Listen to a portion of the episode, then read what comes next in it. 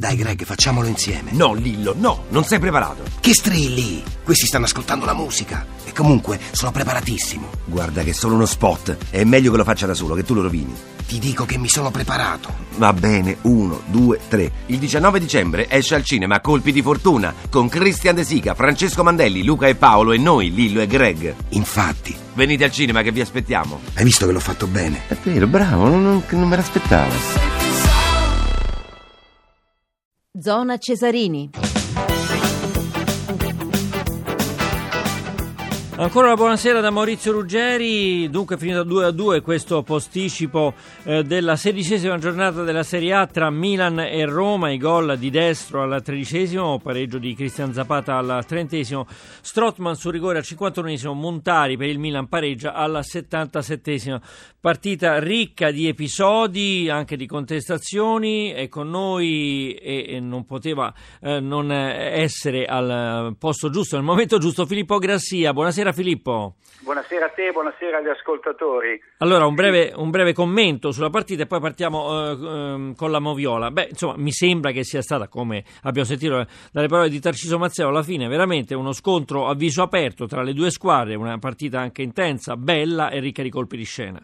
Sì, direi che con Roma-Fiorentina forse abbiamo assistito alla più bella partita di questo campionato. Non è un caso che la squadra di Grassia sia sempre eh, protagonista. In qualche occasione mi sembrava quasi di vedere una partita dagli alti contenuti eh, agonistici e non solo tecnici della Premier League. Sì, è vero, sono d'accordissimo con quello che dici. È scaturito però, Maurizio, un pareggio che non giova a nessuna delle due squadre, perché si allunga eh, il vantaggio della Juventus sulla Roma e quindi, a meno di clamorose sorprese, la partita del cinque gennaio consentirà alla Juventus probabilmente di mettere il sigillo sul titolo di campione d'inverno e non serve al Milan, che rimane impantanato a centro classifica. Eh sì, aggancia il Cagliari a diciannove punti, però è vero che è impantanato perché insomma non si smuove, ecco, da una classifica pericolante, pericolosa, chiamiamola come vogliamo, ma insomma, e come dici tu, la Roma adesso ha cinque punti dalla Juventus. Sì, però in vista anche del prossimo impegno durissimo di Champions League con l'Atletico Madrid, il Milan ha disputato probabilmente eh, la sua più bella gara di questo eh, campionato, ha rischiato di perderla nella prima ora di gioco, però ha cercato Uh, direi quasi appassionatamente il pareggio, l'ha raggiunto e poi nel finale eh, la Roma ha avuto in due circostanze la possibilità di chiudere, di chiudere la gara. Sicuramente nella Moviola che manca un rigore alla Roma e anche il Milan ha probabilmente ragione di lamentarsi per un paio di decisioni di Rocchi. Apriamola questa Moviola, Filippo. Allora, in apertura Balotelli, non appena sente la mano di Strootman sulla spalla, si lascia cadere al limite dell'area giallorossa, l'arbitro Rocchi fa giocare, giusto. Poi De Rossi, durissima scivolata su Robinho con un'entrata laterale, immediata la munizione del centrocampista che salterà per diffida la prossima gara interna con il Catania. Roma in vantaggio con Destro sul cross basso di Strootman, regolari le posizioni dei due giallorossi. La squadra di Grassia ha tutte le ragioni da recriminare quando Bonera, nel cuore della sua area, trattiene De Rossi alla maglia che si solleva a metà. L'arbitro è a due passi ma non fischia il rigore. Di poco conto invece un precedente duello nell'area giallorossa fra Castagna e Balotelli che si ostacolano a vicenda. Al ventinovesimo il Milan raggiunge il pari con un colpo di testa di Zapata in posizione regolare sugli sviluppi di un angolo, colpo di testa che carambola sul terreno, poi sul ginocchio, infine in rete. Un minuto dopo Bradley, scattato in posizione regolare sulla posizione di Ljajic, ha la palla del due a uno, ma la sua semirovesciata impatta sulla linea bianca prima di rientrare in campo. Non è gol, giusta la decisione di Rocchi e dell'addizionale Celi di far proseguire il gioco. E poi Rocchi interpreta alla perfezione l'episodio che permette alla Roma di tornare in vantaggio su rigore al cinquantunesimo con Strootman. Gervinho va via sulla sinistra e viene sgambettato da Gabriel, subentrato ad Abbiati, proprio sulla linea del lato di rigore, dal lato corto. L'arbitro indica il dischetto e si limita ad ammonire il portiere rossonero. Perché?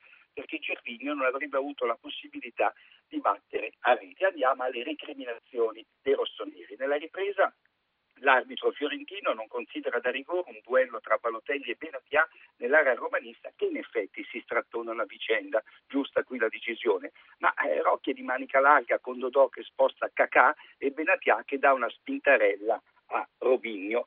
Insomma, in Europa questi sono falli che spesso e volentieri vengono puniti col calcio di rigore. Al settantaduesimo l'arbitro non pulisce Maicon per un fallo su Robinho, mentre ammonisce Kakà per un'entrata più pesante su Dodò. Montolivo e Allegri protestano, gialla al centrocampista che si alterà al derby e rossa ad Allegri che supera l'area tecnica. Arrivano eh, in poi le ammonizioni a Strootman diffidate a Balotelli. E infine Burdisso rivia un cross di Descido di petto, non è rigore, sfugge all'arbitro ma non alle telecamere un pugnetto di Bonera alla schiena di Strootman. Bene, intanto una notizia, ma naturalmente siamo con Filippo Grassia per parlare di, di Serie A, della partita eh, Milan-Roma, il posticipo della sedicesima giornata, parleremo anche dei sorteggi della Champions League, abbiamo tante cose da dirci questa sera. Una notizia che riguarda il basket, vittoria esterna dell'Armani Milano che passa sul parquet del Fanalino di Coda, eh, vittoria Libertà Spesaro novantaquattro a settantatré nel Monday Night eh, della decima giornata della Serie A di basket. Eh, con questo successo il quintetto del coach Banchi si porta a quota dodici punti, pesaresi invece restano ultimi con due punti. Filippo, allora eh, intanto leggiamo la classifica per i nostri ascoltatori perché è cambiata. La Juventus è prima con quarantatré punti, adesso i punti sono cinque, per la prima volta la Roma si trova a cinque punti e per la prima volta ha subito due gol, eh, parleremo anche di questo. Juventus quarantatré, Roma trentotto, Napoli trentacinque, Fiorentina trenta, Inter ventotto, Verona ventisei, Torino ventidue, Lazio, Genova venti punti, Parma, Cagliari e Milan diciannove punti, Atalanta diciotto, Sampdoria Udinese diciassette, Chievo quindici, Sassuolo quattordici, Livorno tredici, Bologna dodici, chiude la classifica della Serie A il Catania con dieci punti. Anche di questo c'è eh, da dire, e questi due gol subiti dalla Roma, eh, Filippo Grassia, campanello d'allarme. La Roma naturalmente ha subito pochissimi gol, a questo punto ne ha subiti sette mi pare su eh, sedici partite, però non ne aveva subito, la porta non è stata mai violata per due volte in una partita. Sì, questa è anche eh, la novità di questa sera, con il Milan che ha messo davvero a soqquadro la squadra, la difesa eh, giallorossa, che eh, non è apparsa particolarmente eh, competitiva, soprattutto dopo l'uscita di Castan che si è fatto male all'anca, una forte, una forte contusione. Questo a dimostrare che sì, Burdisso poi ha giocato una buona partita, ma non vale il titolare. Campanello d'allarme, certo è che la Roma gioca a trazione offensiva, cerca il gol in ogni ripartenza e quindi può capitare eh, di scoprire la difesa, ma questo non toglie i meriti al Milan che, lo ribadisco, non si era mai visto così pimpante, così brillante come in questa uh, circostanza. Certo eh, che al Milan è mancato Balotelli, Balotelli che si lascia eh sì, soprattutto troppo. Sull'ultima occasione, no? Ha sprecato il gol del eh, tre a due. Sì.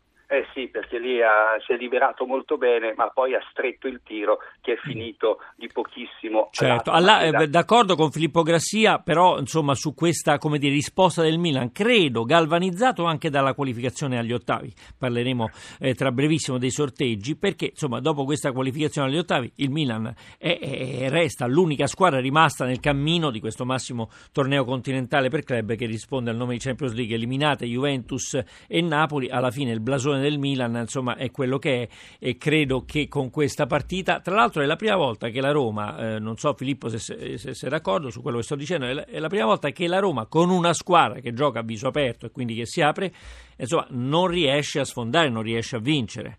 Sì, bisogna però dire che la Roma eh, giocando a San Siro eh, ha messo più volte in pericolo eh, la difesa rossonera, soprattutto sul lato di sinistra dove Gervinho è stato in alcune circostanze eh, micidiale nelle, nelle ripartenze. Assolutamente, poteva anche chiudere la partita con il tre a uno. Sì, no? Peccato che qualche volta lui si innamori del pallone e lo tocchi una, due, tre volte di troppo invece di servire un avversario meglio piazzato. Ma per il contropiede il Gervinho di oggi, se posso permettermi un paragone eh, che forse è ancora nella mente di qualche tifoso dai capelli bianchi, vale il Jair della grande Inter. Accidenti, Jair che segnò il gol della vittoria dell'Inter a San Siro uno a zero contro il Benfica in una giornata veramente, insomma, da, di tregenda, insomma, pioveva che Dio la mandava. Allora, eh, Filippo, un'ultima domanda sul campionato, poi passiamo ai sorteggi. Juventus quarantatré, Roma trentotto, Napoli trentacinque, poi c'è una sorta di, di canyon, perché poi c'è la Fiorentina a trenta punti. A questo punto sono queste tre squadre, però tra Napoli e Juventus ci sono otto punti.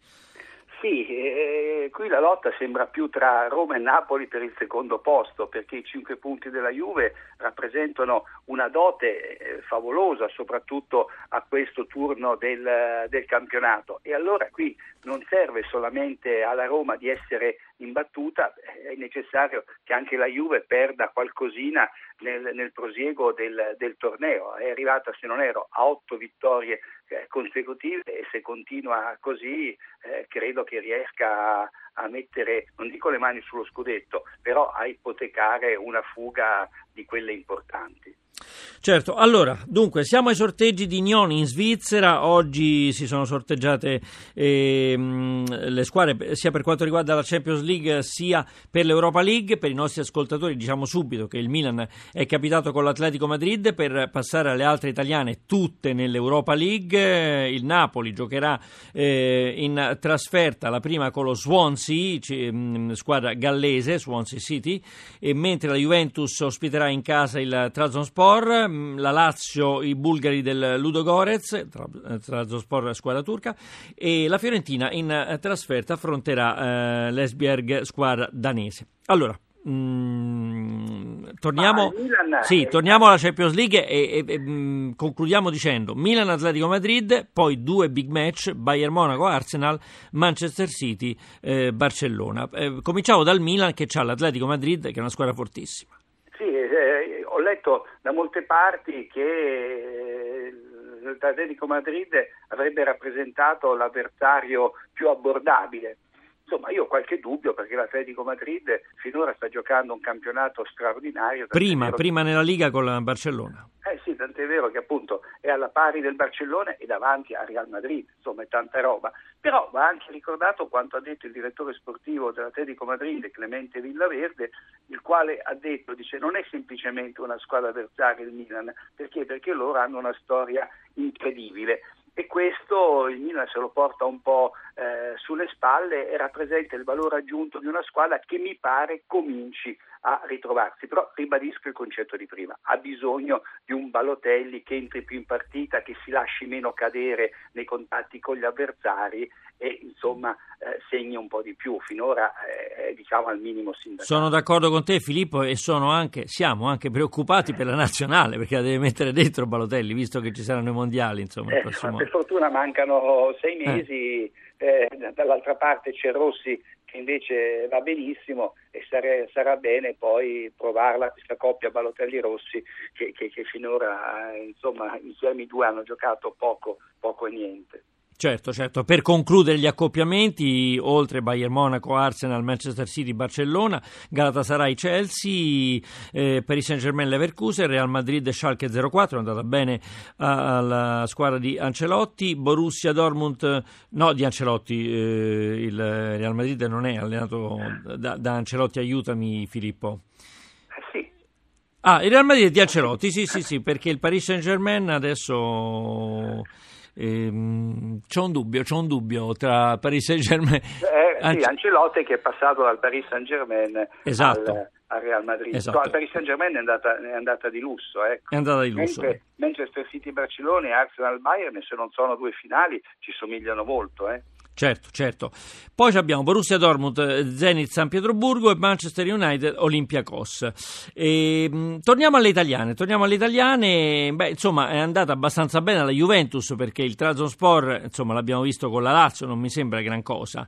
Ricordiamo. Sì, l'unica, l'unica cosa del sorteggio è veramente beffardo. Cosa ti fa? Ti riporta la Juventus in Turchia, dove ha conosciuto la beffa dell'eliminazione in, su un campo di di patate, e a questo punto la Juventus, per dimostrare di avere una forte caratura internazionale, non può più sbagliare. È peccato che Juventus e Fiorentina nel caso superino eh, i sedicesimi di finale, poi si ritroveranno eh, a contendersi i quarti in un duello tutto italiano. Certo, certo. La Lazio affronterà il Ludogorets, squadra bulgara, mentre la Fiorentina se la vedrà con i danesi dell'Esbjerg. Attenzione che insomma la Juventus, la Juventus poi potrà incontrare la Fiorentina, potrà incontrare la Fiorentina eh, per quanto riguarda insomma il proseguo di questa Europa League. Io ringrazio, ringrazio Filippo Grassia, grazie per aver grazie commentato te, il campionato e la Moviola. Buonasera a te, Filippo. Buonasera agli ascoltatori. Grazie, grazie, buonanotte Filippo Grassia. Vi ricordo che Zona Cesarini è un programma a cura di Riccardo Cucchi con l'organizzazione di Giorgio Favilla, la regia di Umbretta Conti, l'assistenza al programma di Tony Tisi, grazie anche alla parte tecnica questa sera, Daniele Bruzzese e Marco Mascia. Il podcast è su radio uno sport punto rai punto it, la mail zona cesarini chiocciola rai punto it. Noi adesso diamo la linea al G R uno da Maurizio Ruggeri, la più cordiale buonanotte a tutti.